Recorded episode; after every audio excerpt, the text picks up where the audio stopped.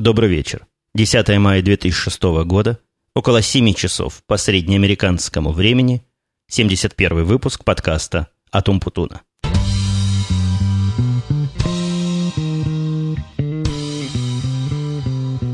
Ну вот, наконец-то, первый за последние, по-моему, две недели подкаст, который я записываю более-менее вменяемым и человеческим голосом. Но, возможно, в голосе тоже сегодня есть некоторые различия с тем, что вы привыкли слышать.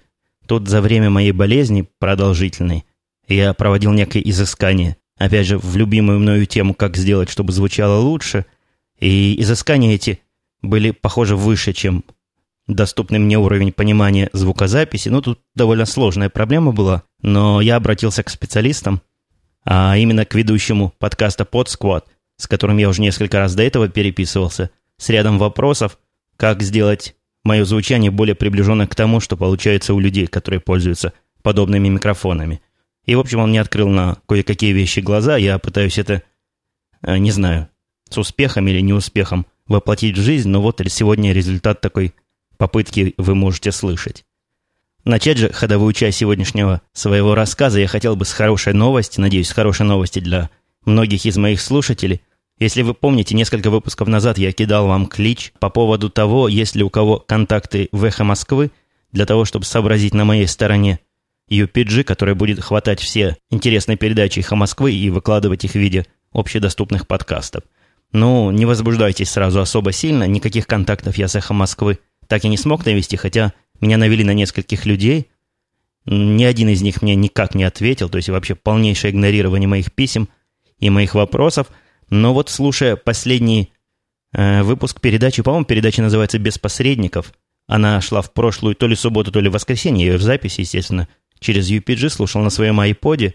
Так вот, там Венедиктов, а он у них, насколько я понимаю, главный, отвечая на вопрос одного из слушателей, даже не вопрос, а предложение. Один из слушателей предложил, нельзя ли сделать такую услугу, чтобы можно было на сотовом телефоне за какую-то плату прослушивать их исторические передачи.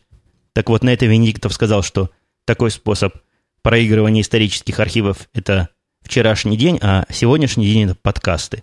Оказывается, он даже такое слово знает. И он дальше заявил, что они сейчас как раз находятся в процессе разработки системы, которая позволит то ли все, то ли некоторые передачи исторически получать в виде подкастов. Подробностей он никаких не сказал, то есть как быстро они там будут выкладываться, но я не вижу никаких особых причин, почему бы не сразу выкладывать передачи в подкаст, ну или хотя бы на следующий день. Так что, возможно, все мы вскоре заполучим совершенно официальный эховский подкаст эховских же передач. А в серию моих правильных железок, которую я время от времени ввожу в свои рассказы, я тут приобрел такую спорную железку, которую, ну даже не знаю, язык особо не поворачивается назвать правильной. Фирма, выпускающая это устройство, называется, сейчас я посмотрю, ApeTech. Я не знаю, что это за фирма такая, я лично никаких других продуктов этой фирмы никогда раньше не встречал, и о такой фирме тоже никогда не слышал. Но ситуация была вот такая. У моего ребенка, по-моему, полторы недели назад, а может неделю назад, было выступление в русской школе. Но я про это выступление чуть позже расскажу чуть подробнее. А пока же разговор о том, что жена заявила мне категорически, что такое событие историческое необходимо снять на видеокамеру, а наша видеокамера как раз прохудилась где-то с полгода назад. У меня была мини-DV-камера Canon, которой я, надо сказать, почти не пользовался, и она довольно быстро сломалась. Но после года очень редкого использования, ну, может, я за это время три или четыре кассеты отснял, что-то случилось то ли с механикой, то ли с оптикой, ну, в общем, она и не крутится, и не показывает ничего хотя батарейка на вид вполне себе целая. Но гарантия этой камеры закончилась, она была годовая. Чинить ее я так прикинул себе дороже, и поэтому отложил дело в долгий ящик, если вдруг попадется на глаза какая-нибудь интересная технологическая камера. Вот меня в этих мини-DV-камерах, не знаю как вас, не устраивает вот эта отдаленность от пользователя. То есть какая-то камера, в общем-то, для каких-то специалистов. Э, ну, согласитесь, вся эта система, когда нужно туда вставлять какие-то ленточки, вот эти кассеты, и их надо заботиться о том, чтобы перемотать в нужное место. Они как бы с таким последовательным доступом, то есть не туда перемотаешь, перепишешь чего-нибудь старое. Потом все это дело переносить в компьютер тоже такое, ну, довольно, не то что интеллектуальное, но довольно муторное и долгое занятие. А когда у меня была эта камера, у меня еще был для мультимедиа своих приложений компьютер виндовсовский, так он эту камеру вообще через раз видел. Уж не знаю, чего с ним такое случилось. А после того, как сейчас, помню, я поставил сервис пэк, их последний, по-моему, второй, как раз вышел. Он эту камеру видеть перестал вообще. То есть какая-то система, ну, не то, что уж совсем далекая от пользователя, но все-таки меня она, хотя, как я люблю говорить, человека не последнего в компьютерных делах, несколько напрягала и утомляла. Поэтому, когда появились в продаже камеры с DVD внутри, мне это показалось интересным шагом. Знаете, камера туда небольшой DVD-диск вставляет, оно пишет сразу на DVD. А потом появились камеры, и я их даже обозревал, как-то в магазине пару раз, которые пишут на жесткий диск. У них все хорошо, за исключением очень малого времени автономной работы. Ну, во всяком случае, по слухам и по обзорам, она чуть ли не 20-30 минут работает, и все. Хотя диск на 40 гигабайт, туда можно было писать и писать. Ну так вот, вооруженный всеми этими мыслями и всеми этими рассуждениями, что я только что вам высказал, пошел я, по-моему, в Comp.USA, да, в Comp.USA смотреть, чего ж там имеется в наличии. И в наличии меня удивил устройство вот этой фирмы ApeTech, удивило двумя вещами. Во-первых, оно гордо называлось мультимедийным центром и продавалось вообще не в том отделе, где продаются видеокамеры, хотя на вид такая простецкая видеокамера, как видеокамера, то есть дисплейчик сбоку отодвигается, кнопочка снимания, кнопочка остановки. В общем, на вид все просто. А продавалась не в своем отделе, а в отделе, там, где всякие мультимедийные плееры. Потому что камера это по какой-то таинственной маркетинговой причине называется мультимедийным центром. И на ней гордо написано, что в ней там то ли 6, то ли 8 функций в одном. Она может снимать фильмы, она может их проигрывать, но это все, в общем-то, кто снимает, могут их проигрывать. Но это может проигрывать, как было заявлено в объявлении с присоединенного внешнего диска. Каким образом туда диск цеплять, это какая-то загадка. И, может, в этой камере есть USB-хост, и можно такой внешний диск, они вот это имеют в виду. А, она умеет записывать аудио. Действительно, в ней есть диктофон, который по качеству записи, в общем, даже где-то лучше, чем диктофоны, такие обычные бытовые, с которыми я сталкивался точно лучше того диктофона соневского цифрового, что у меня есть, и, наверное, лучше диктофонов, которые я пробовал э, в MP3-плеере эм iRiver. То есть такой диктофончик, куда если воткнуть внешний микрофон, то вполне можно где-то в поле чего-то записать, ну, особенно если вас качество не очень заботит. В самой этой камере есть 512 мегабайт памяти уже, и можно вставить SD-карту до 2 гигабайт. Там же я прикупил карту на 1 гигабайт, и вот на эту карточку влазит по-моему, 50 или 60 минут видео формата 640 на 480. А, конечно, ценители качественного видео скажут мне, что это все отстой, что это все не то, и я с ними, конечно, где-то соглашусь. Само качество видео, которое эта камера снимает, ну, не фонтан. Но зато весь технологический цикл, ну, настолько прекрасно прост и настолько просто чарующий. Открываешь камеру, она включается сразу, где-то через, наверное, секунды полторы – После незамысловатой музыки, которую она издает во время открытия, она уже готова к съемке, никуда ничего мотать не надо. Нажимаешь одну кнопку – снимает. Нажимаешь еще раз эту кнопку – останавливает съемку. Рядом есть кнопочка для фотографирования. Это одновременно и 6-мегапиксельный фотоаппарат. Ну, тоже фотоаппарат, конечно, не из лучших, но, в общем, все на уровне такой мыльницы. Да и выглядит она как такая а, китайская, ну, может, корейская какая-то мыльница. Но при этом удобство использования ну, настолько поразительно, что я сразу определил эту камеру как кандидат на постоянное использование моей женой, которая прошлой камерой не пользовалась вот именно из-за вот этих сложностей с подготовительным процессами, пониманием того, чего ты, собственно, с ним делаешь. А еще поразительный фактор этой камеры, я не помню, сказал я вам или нет, это цена. Цена совершенно несусветная, дешевая. Камера эта стоила, как ни странно, всего 130 долларов. Ну, действительно, поразительно низкая цена. Самые дешевые мини-DV камеры, что я здесь видел, они порядка 300 долларов, ну, может, 280. А вот это, значит, такой целый мультимедийный комплекс стоит всего 130 долларов. Никакого даже такого особого подвоха нет, то есть все, что заявлено в документации, она так вся и работает. В общем, я эту камеру попробовал использовать во время выступления, где мой сын... Э, это было в библиотеке в городе... Город Скуки, в котором много русских живут и тусуются. Ну, я как-то рассказывал про этот городок. Мне он как-то не очень нравится. Но вот эта русская школа воскресная, в которую он ходит, а в последнее время эта школа превратилась в основном в такую в студию для него. Я когда-то в что-то подобное ходил, называлось «Театр юного зрителя». Вот у них там такой... В этой школе есть энтузиастка одна, она, значит, готовит из детей вот такие выступления с детьми. Но у нее задача в три раза сложнее, чем у обычного ведущего или режиссера такого кружка, потому что дети там в большинстве своем говорят по-русски из рук вон плохо.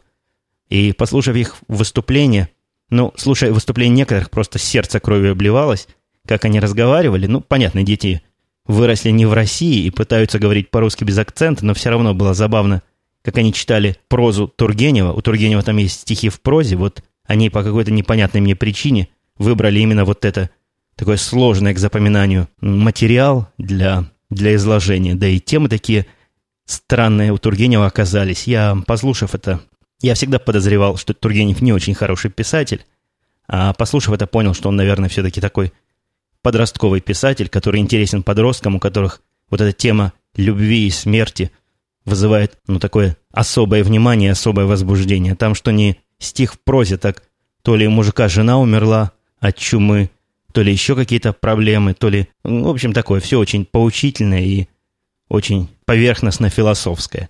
Ну, мне сам Тургенев не понравился, но дети, конечно, выступали старательно. Наш ребенок там был единственный певец и игрец, он был с моей гитарой, которую, испанской гитарой, которую мы приобрели еще в Израиле, в самые первые дни, когда туда приехали. Одна из первых покупок была, по-моему, я с вами не делился, мы ее приобрели за какие-то совершенно сумасшедшие для вновь прибывших деньги, за 400 шекелей.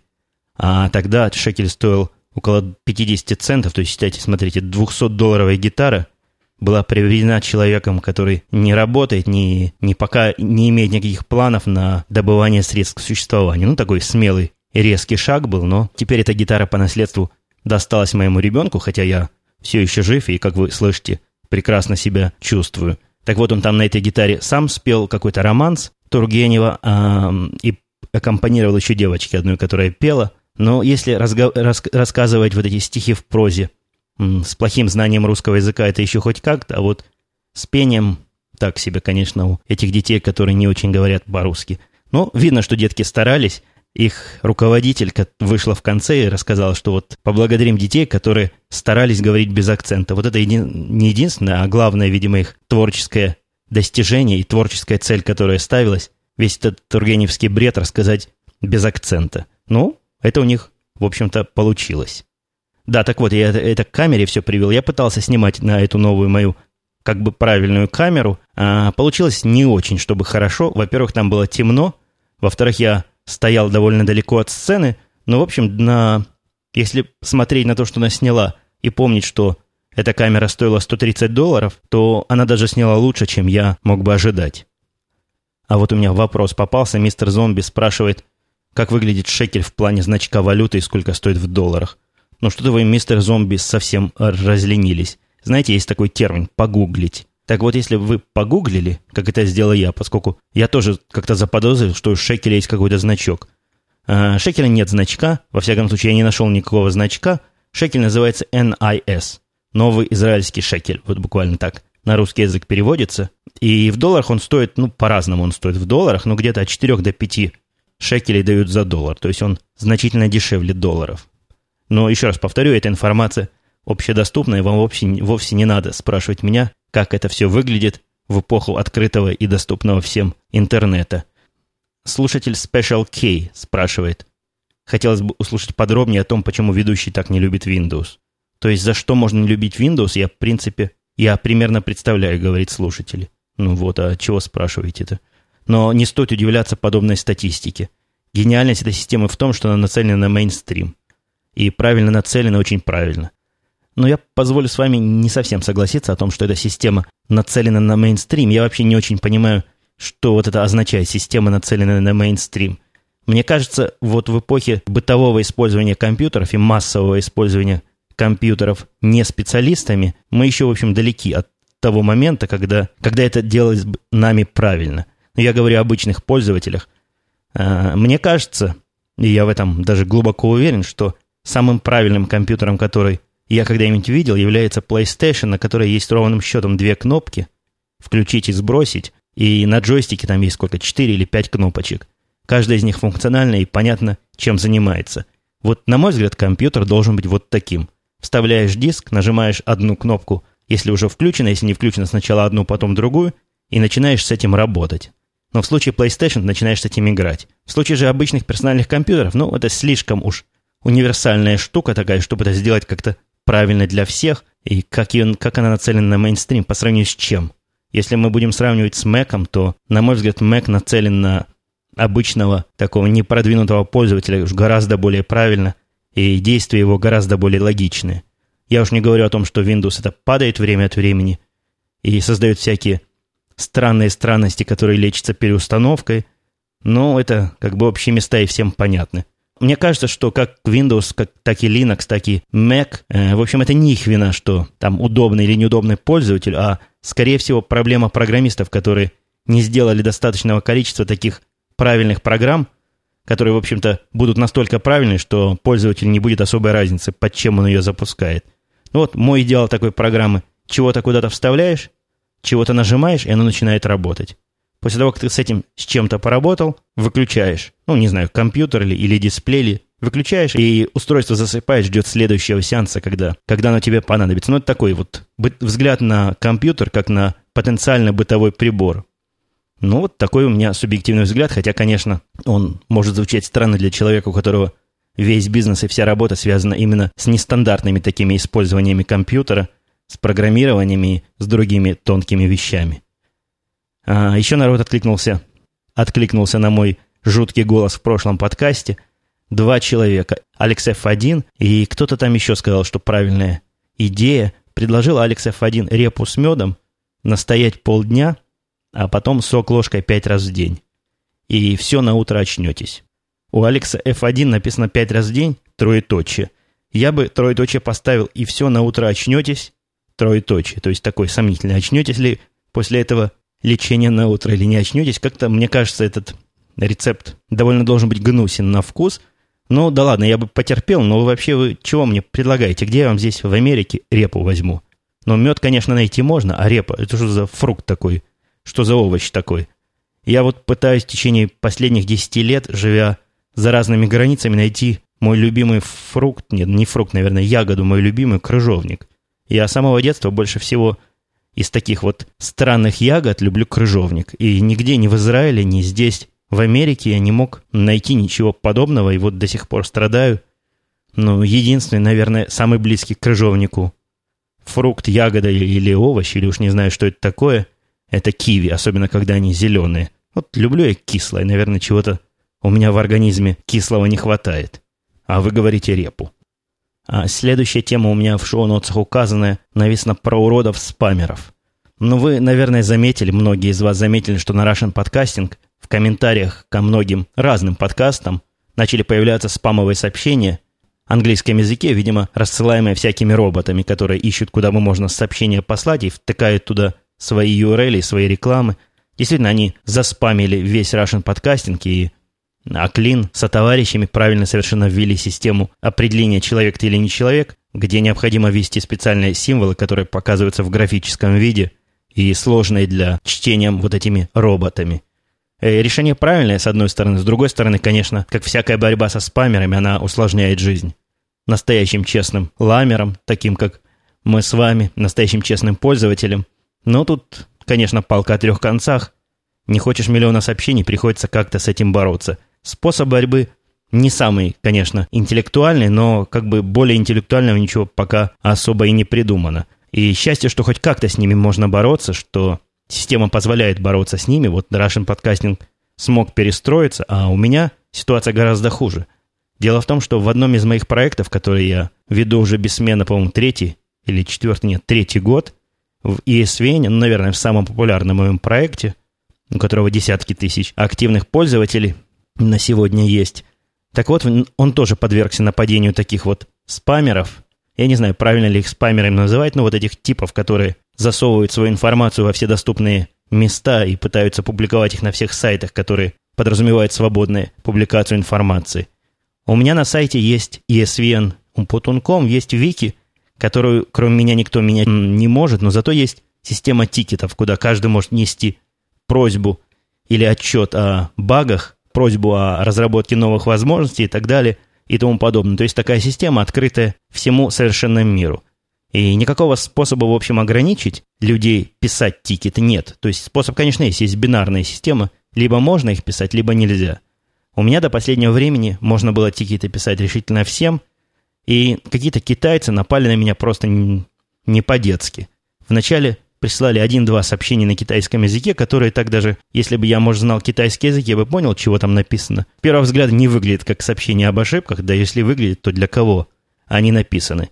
Но потом сомнения о том, смысловые это сообщения или нет, пропали после того, как сообщения эти, которые они присылали, стали огромными. Ну, я не знаю, на 4 на 5 страниц вот этих китайских иероглифов, причем так глядя поверхностно, какой-то паттерн в этом во всем наблюдается, то есть, видимо, это какой-то кусок, постоянно повторяющийся. И начали они посылать эти сообщения десятками в день, засоряя все тикеты и готовые, и создавая массу новых тикетов. В общем, у меня пока не было никакого более интеллигентного способа, и вообще единственный способ борьбы – это закрыть публике возможность добавлять новые тикеты, редактировать, что я с тяжелым камнем на душе и сделал. То есть теперь буду придумывать, как бы прикрутить туда вот такого типа систему, как ввели на Russian Podcasting, чтобы людей отличать от злоумышленников. А если уж мы заговорили о, о уродах-спамерах, то уж не знаю, как это у меня в голове пересекается. Я слышал недавно подкаст коллеги из, из подкаста «Росновский парк». Я думаю, я не переврал название, но он у меня в списке друзей находится не так давно. Так вот, он, он там рассказывал о всяких причинах, почему он считает, что нужно уехать из России. Ну, разговор не об этом, а навел он меня на разговор а одно из его замечаний о том, что кардеры и вообще воровство по кредитным карточкам – это распространенное такое занятие, и знакомые подкастеры не считают зазорным этим заниматься. У меня была история, я вам, по-моему, не рассказывал, что у меня украли кредитную карточку, но ее украли не совсем, не совсем здесь, но неважно. Мою карточку украли, и украли, не, она была не потеряна. После пропажи этой карточки на следующий день на всю сумму, которая была доступна по этой карточке, были произведены покупки. И, в общем, все, и она закончилась на этом. Я узнал об этом где-то через день, связался сразу с кредитной компанией. У них есть специальный отдел расследования подобных финансовых преступлений. Со мной так вдумчиво поговорили по телефону, спросили, не я ли выполнял те или иные транзакции. Я сказал, нет, не я, это точно не я. И вот как как я уже как-то удивлялся, принято джентльменам на слово верить. Они сказали, ну хорошо, сэр, спасибо, мы продолжим расследование. Но после того, как я повесил трубку, на счету все эти деньги, которые они у меня украли с этой карточки, в общем-то, с пропавшей, а там было 450 долларов, появились, ну, естественно, карточку заблокировали, мне потом через неделю прислали новую, и где-то через недели-две, наверное, после этого разговора пришло письмо, котором было указано из этих 400 долларов несколько покупок, по-моему, в общей сумме на 50 долларов, которые вот эти расследователи почему-то сами не смогли определить, что они, что они сделаны злоумышленниками, просили моего согласия на то, я ли делал эти покупки, но моей информации, или не я. Я сказал, что это не я, и все, разговор на этом закончился. Так что был бы я человеком нечестным, мог бы вполне чего-нибудь, наверное, такого левого понакупать, а потом заявить, что карточка у меня пропала. Ну, конечно, этот номер бы не прошел больше, чем один раз, в одной компании, да и наверняка они между собой информацию о подозрительных пропажах карточек как-то разделяют, и есть наверняка какие-то общие агентства. Но все равно их готовность мне поверить меня не то что удивила, но была приятна. Вот считается человек по умолчанию человеком честным, и не считается, что вот человек вот такой с улицы, обычный человек, их клиент, владелец их кредитной карточки, будет пытаться их вот таким вот образом кидать. Хотя, возможно, это такой взгляд со стороны, и мои слушатели, которые работают в этой кредитной сфере, которые, собственно, имитируют эти кредитные карточки, поправят меня, что все там не так, и как-то у них есть глубокий бэкграунд про каждого из нас, и, возможно, они знают, чего от кого ожидать. Хотя, убейте меня, откуда они эту информацию могут брать, я не понимаю. А еще в этом же подкасте коллега посетовал на то, что портреты президента Путина висят везде вот таким вот строгим укоряющим ликом во всех присутственных местах. Я должен сказать, что это не чисто российская забава, и здесь, если вы придете в какое-то государственное учреждение, вы, наверное, в процентах 90 мест увидите портрет Буша, который висит на стене, там, как в красном углу. В общем, на, на видном месте висит портрет Буша, и никого это особо не удивляет и не вызывает никаких, никаких таких чувств. Ну, такой вот вид, ну, то ли патриотизма, то ли, не знаю, то ли любви к родине так проявляется. Я уж как-то говорил, что у многих домах совершенно добровольно э, вывешены флаги Америки. И не только по праздникам, а вот все время висят флаги. Такой вот народ проявляет патриотизм нешутейный. А, кстати, если уж по поводу президента я...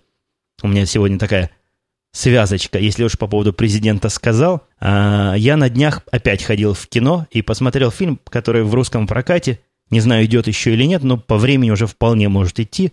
Здесь он уже идет недели три, называется «Охранник» по-русски, а по-английски «The Sentinel», я думаю, так это читается. Но это слово почти означает «охранник», это, наверное, «стражник» было точнее перевести. На фильм это я пошел исключительно из-за того, что в главной, ну, во всяком случае, как казалось из рекламных роликов, в главных ролях там Майкл Дуглас и, и главный герой моего любимого сериала в последние, наверное, месяцы 24. Как фамилия этого героя я не скажу, его зовут Киф, то ли Кев, то ли чего-то, а фамилия у него какая-то не такая немецкая. Но это пусть, пусть ведущие киноподкастов меня поправят и назовут правильную фамилию.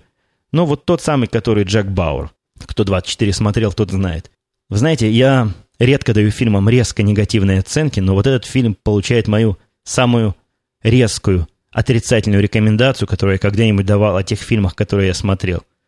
Я вам скажу, его смотреть не стоит, ну, однозначно, категорически. Большего бреда и большего количества нелепец я, пожалуй, не видел. Я думал, фильм «Фарвелл» — это непревзойденный герой и чемпион нагромождений нелепец, который понятно всякому специалисту, но если в области фаерволов и в области программирования всего вот этого сетевого оборудования далеко не всякий специалист, то уж в области как охранять президента мы все с вами большие специалисты, и все понимаем, что вот так как в этом фильме показано, ну, руки и ноги отрывать охране надо за такое, когда в единственный напряженный момент фильма президент оказывается охраняемый каким-то совершенно одним и, в общем-то, даже не агентом, а не знамо кем, с какой-то практиканткой-помощницей.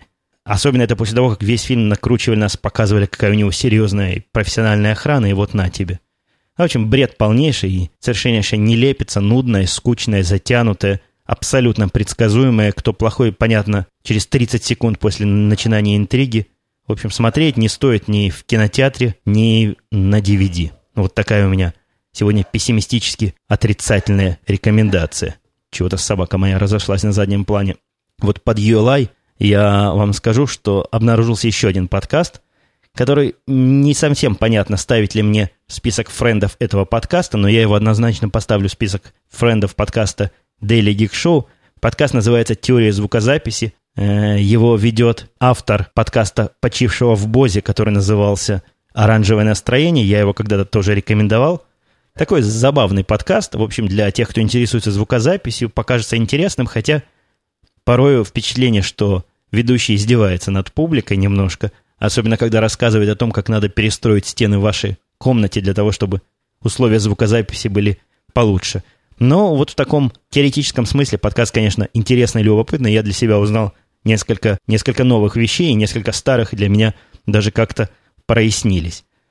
И вот уж совсем последняя тема на сегодня. Вот буквально за минут 15 до начала записи подкаста мне позвонили в очередной раз из полиции штата, и обычно полиция просит денег на обмундирование, которое необходимо им либо на весну, либо, если это значит весной дело происходит, либо на зиму, если дело зимой происходит, ну, без особой фантазии и без особого огонька. А вот сегодняшний звонок меня настолько удивил, что я буквально поговорил с этим просителем денег и попытался выяснить подробности. А, вы никогда не догадаетесь, на что они просили. Просили они деньги на улучшенные бронежилеты для полиции. Так вот, оказывается, те бронежилеты, которые у них, ну, во всяком случае, как мне вот этот проситель денег рассказал, он просил всего лишь, по-моему, то ли 25, то ли 35 долларов, у них несколько вариантов было. Так вот, вот эти бронежилеты защищают только от пистолетной пули некрупного калибра, совершенно не, не защищают, по его словам, от осколков гранат. Я не знаю, где тут в полицию кидают гранаты, зачем им такие бронежилеты, чтобы от осколков гранат защищаться. Вроде как не передовая здесь и, и не фронт.